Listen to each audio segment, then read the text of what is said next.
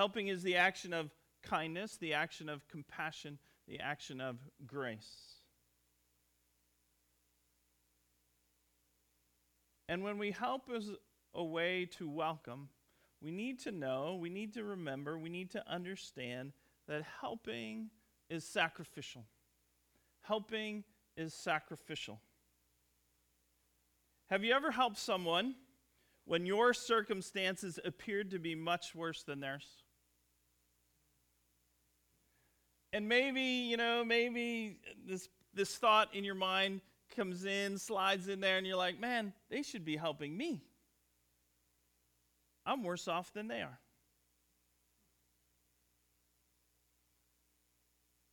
Well, when helping is a sacrifice, when helping is a sacrifice, we help someone as a way to welcome them, we need to remember two things. The first is this if you're a follower of Jesus, you live forever. But the person we are welcoming may not know the Lord. And so they may not live forever if they don't meet Jesus. And so their circumstance really is way worse than yours, even if in the present it looks better. Does that make sense? All welcoming, all helping is welcoming, and helping is sacrificial. But when we help someone who doesn't know the Lord, we may be having a life or death impact on them. We may make a life or death difference in their lives. So, is it worth the sacrifice? And the reality is, as a follower of Christ, you live forever. So, when you sacrifice by helping, you don't lose anything because you live forever. Amen? You give up part of your life for someone else, you don't really lo- lose anything because you live forever as a follower of Christ. So that's the first thing. That gets us through sacrificing to help. The second is this when Jesus hung on the cross, dying, paying for the sins of the world, his circumstances were way worse than ours will ever be. Since we are living forever, we certainly can sacrifice to help someone as a way to welcome them into the church family and maybe into the kingdom so that they too would live forever. So, as a church family, if we want to be a dangerous church, dangers to sin, brokenness, and despair, we need to welcome others in love, with kindness, with compassion, and with grace. And we need to help them sacrificially so they experience our love and our kindness and our grace and our compassion. Helping is welcoming. Now, in verses 3 through 16, Paul extends his love and appreciation to a list of people in the Roman church. It's kind of like the acknowledgement at the beginning of the book.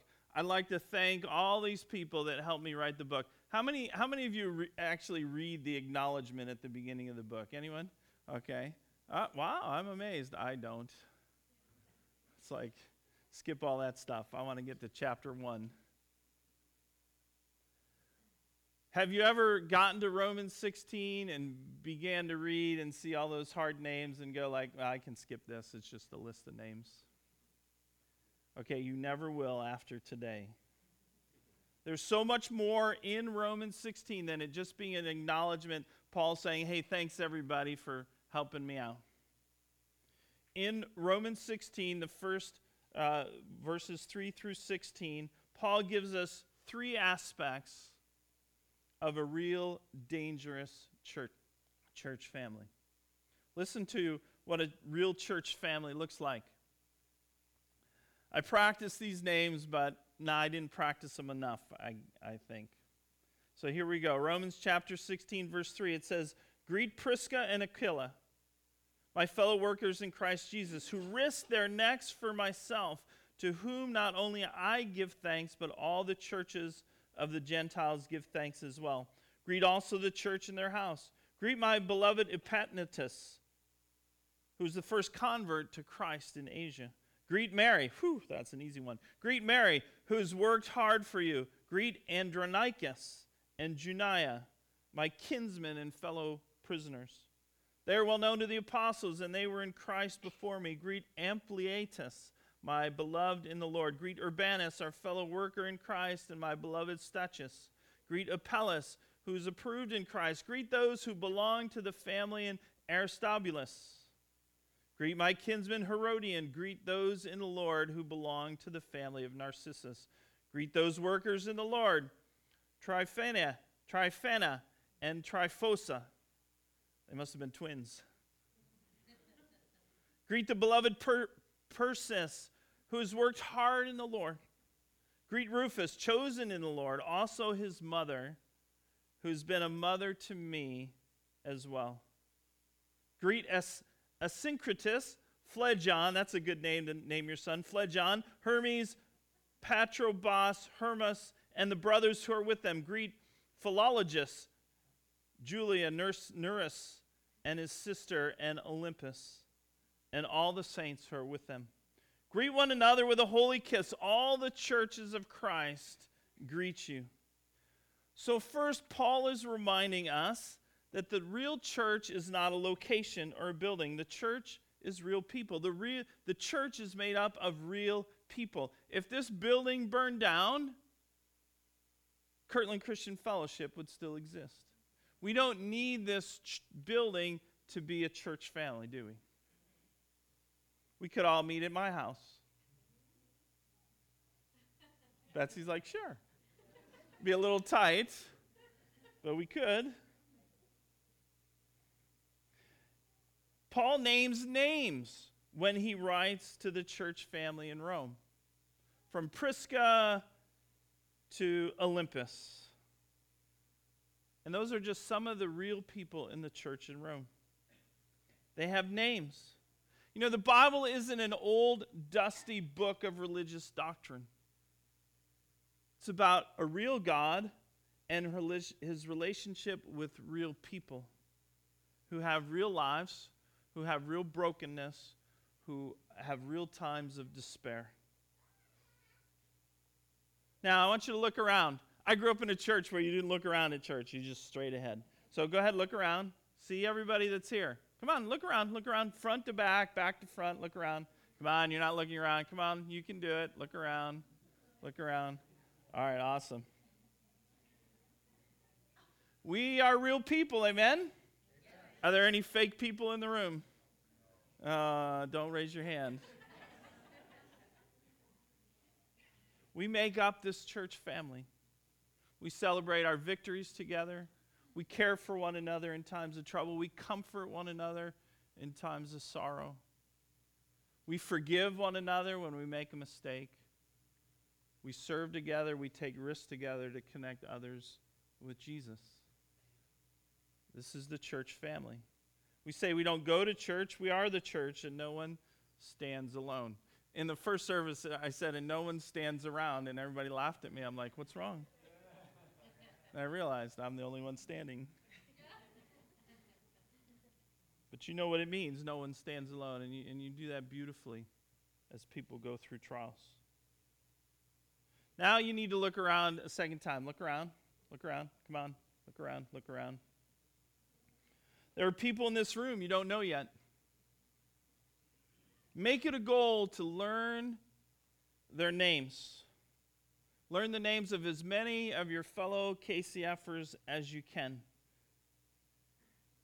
Connecting with others begins when you know their name. God knows our names, and we need to learn each other's names. Now, remember that show, um, Name That Tune? I know it's going way back, way, way, way back, right? Where there was a contest, it was a game show. I can name that, they'd give a clue, and then somebody'd say, I could name that song in five notes, and uh, three notes, and one note. And well, we're going to play that game just with one song.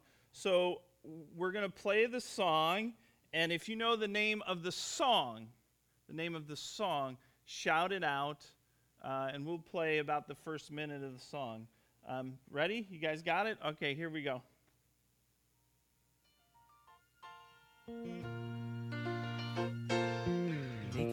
Name of the song. Everyone knows your name. All right, now shh, listen to the words. Turn it up loud. Your worries sure would help a lot. Wouldn't you like to get away? All those nights when you've got no lights, the check is in the mail, up by its tail, and your third fiance didn't show. Sometimes you wanna go where everybody knows your name. And they're always glad you came. You wanna be where you can see our troubles are all the same. You wanna be where everybody knows your name.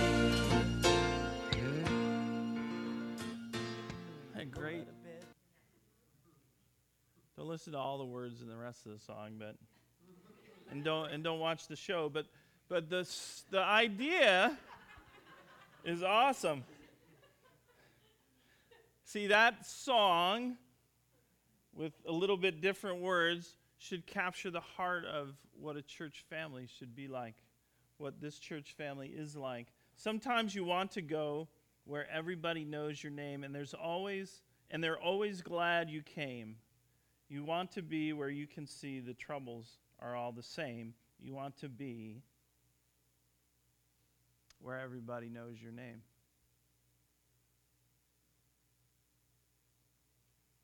Recent study came out. I just I just read a little bit of the study, but 22% of millennials, so folks in 18 to around 30, 22% say they have no friends. Where's the church?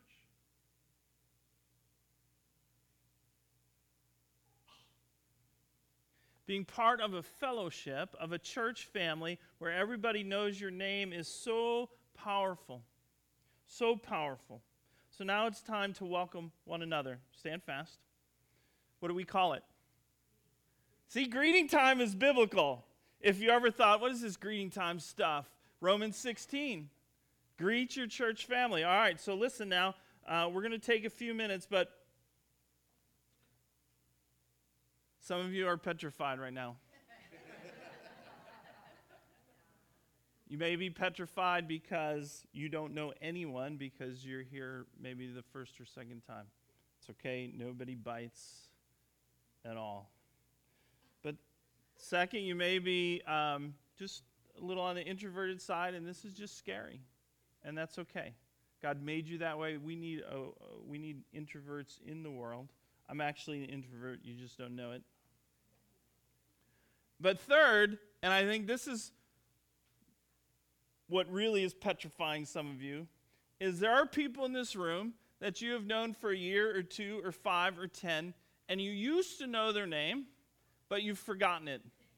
And you've been afraid to ask them, you know, I'm really an idiot and it's been five years, but can you tell me your name again, right? Uh, am I right? Am I right? Yeah, so, so I'm going to take all your fears away. All your fears away. So here's how we're going to do it. You begin the conversation like this Hi, my name is. And then the other person says, Hi, my name is. That way you don't have to pretend like you know their name, but when you don't because you have to. Here, I'll demonstrate. Betsy, could you come up? Even if it's your wife, you have to do this. Okay? Hi, my name is Tim. Hi, my name is Betsy. All right, then we can talk about where we're going to have lunch or whatever. Okay? She, isn't she awesome? She's awesome. All right, so we're going to. Uh, so that's. No, there's a second rule. Skip the holy kiss part.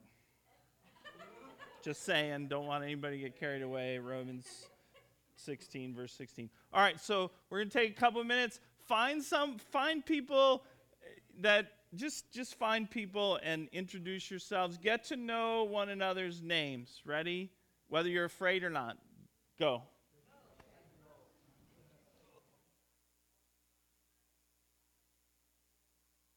All right, let's find our seats.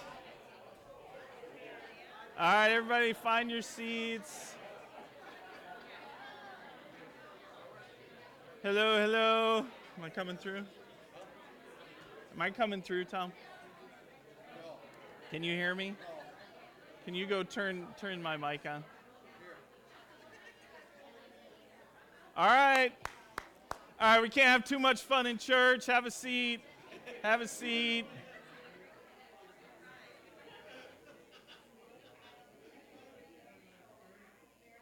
All right, so Paul, uh, all right, settle down, settle down. What are you doing having fun in church?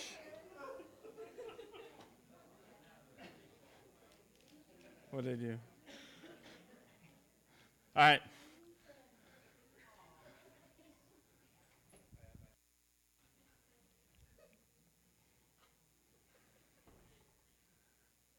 Okay, so so first Paul tells us church is made up of real people. Church family is made up of real people. Second, Paul reminds us that the real church demonstrates authentic love.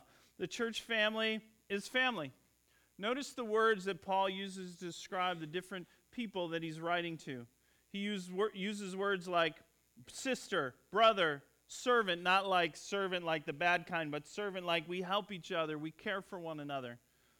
Uh, patron, using your resources to help others. Fellow workers, kinsmen, fellow prisoners, beloved, a mother to me. There's a person in the Bible, it says, that was like a mother to Paul. She's probably in heaven, like, that's my boy. This guy right here, he's awesome. He was a real pain when he was a teenager, but he was awesome.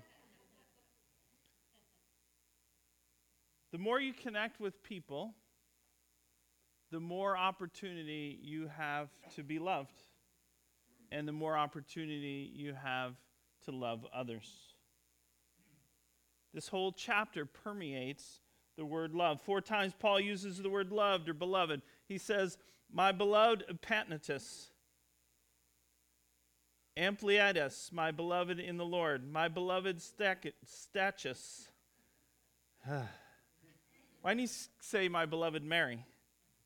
Great the beloved, greet the beloved Persis. So as you read this passage, you get a sense that they were in this together. The church family in Rome was in this together. No one stands alone. And the greatest demonstration of this love was described in verses 3 and 4. Paul wrote this Great, Greet Prisca and Aquila, my fellow workers in Christ Jesus, who risked their necks for my life. They risked their necks. In other words, they risked their lives so that Paul could have the life that God designed him to have. Their love was so deep for Paul that they were willing to die so that Paul could have life. Does that sound familiar? Jesus did this for us. He died so that we could have life. He went to the cross while we were still sinners. He paid the penalty for our sin. He was buried in the grave. He rose from the grave, proving he had power over sin and death. And the Bible says that all who call on the name of the Lord will be saved. Because of Jesus' authentic love for us, we can be part of a church family. We can be part of a church family that takes risks so that others can come to know Jesus as well. This is a real church family. Every day this week, I can't tell you all the detailed stories, but every day this week, I saw you make sacrifices and take risks to show the love of Jesus to others. And I only see the tip of the iceberg. This is a church family that demonstrates authentic love. And third, Paul reminds us that a real church family develops adventurous faith. The efforts of the church family in Rome were fueled by their faith in Jesus. Their lives were adventurous because their faith was in Jesus. Paul describes the church family in Rome as hard workers in Christ. So I guess not only does no one stand alone, but no one stood around either. They were hard workers in Christ. Apelles was approved in Christ. Persis worked hard in the Lord. Rufus, chosen by the Lord. And one member of the church family of Rome was the very first convert in the province of Asia. I have a picture of where Asia is. It's kind of where Turkey is, I think. Can you imagine the adventure? Uh, the, the person is uh, a, a, Epaenetus. What a pain it is to say his name. Epaenetus. what an adventure he must have had. What must it have been like to be the first Christian, the first follower of Jesus in a whole province? We all have a God given adventure. Maybe we're not the first converts in Ohio or Kirtland or whatever town you live in, but you may be the first convert in your family or in your neighborhood or on your football team or at your school or at your workplace.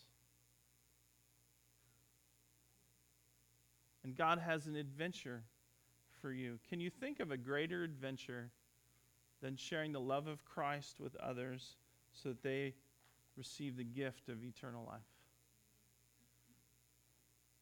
No video game compares to that. No vacation can compare to that.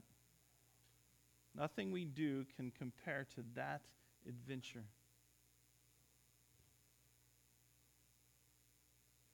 So, a real church family has adventurous faith, and we have adventurous faith as a church family. This week,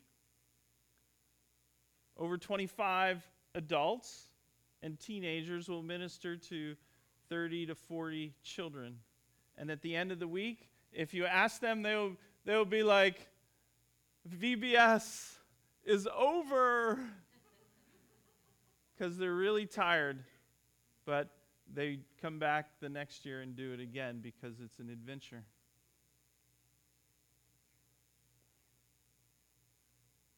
The church family of Rome worked together to share God's love and truth.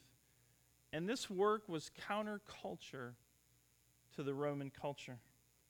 The church family was fighting a war against sin and brokenness and despair. And we're fighting that same war today in a different culture, but in a war that's still counter to the culture. Every solution to the war, other than the peace that comes through Jesus, may have an impact, but it won't bring, pre- won't bring peace. People are at war with each other because they don't have the peace of God inside them.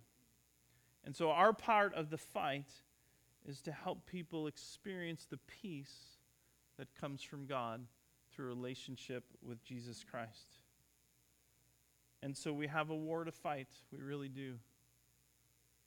It's been a terrible week in our country. and the peace that will come only will come from the inside. So we have a war to fight. A church family is dangerous not to people, but to sin and to brokenness and despair when real people demonstrate authentic love and adventurous faith. So we get to be dangerous. We get to fight against sin and despair and to brokenness so that others can experience peace through relationship with Jesus. Let's pray. Lord, it's very clear to us that there is a war raging all around us. And it's just not in California or Texas or Dayton, Ohio. It's in our communities, it's in our families, it's in our schools, and our workplaces. And Lord, we want to have peace so that we can give it to the world. And so, Lord, I pray that you would strengthen our faith. faith. Lord, we want to journey together toward a deeper faith in you. And Lord, would you deepen our faith, our trust in you, so that we can reach out with your truth and with your love, so that people who are at war can find peace. Lord, help us be bearers of the peace that you are offering the world. Lord, I thank you for my brothers and sisters in this church family and the way they care for one another. Lord, would you bless them this week?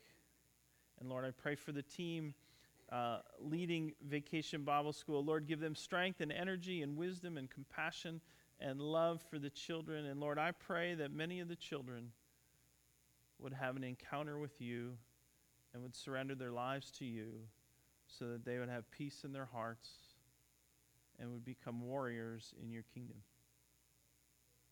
And I pray all this in Jesus' mighty name. And all God's people said, Amen. Amen. So we are.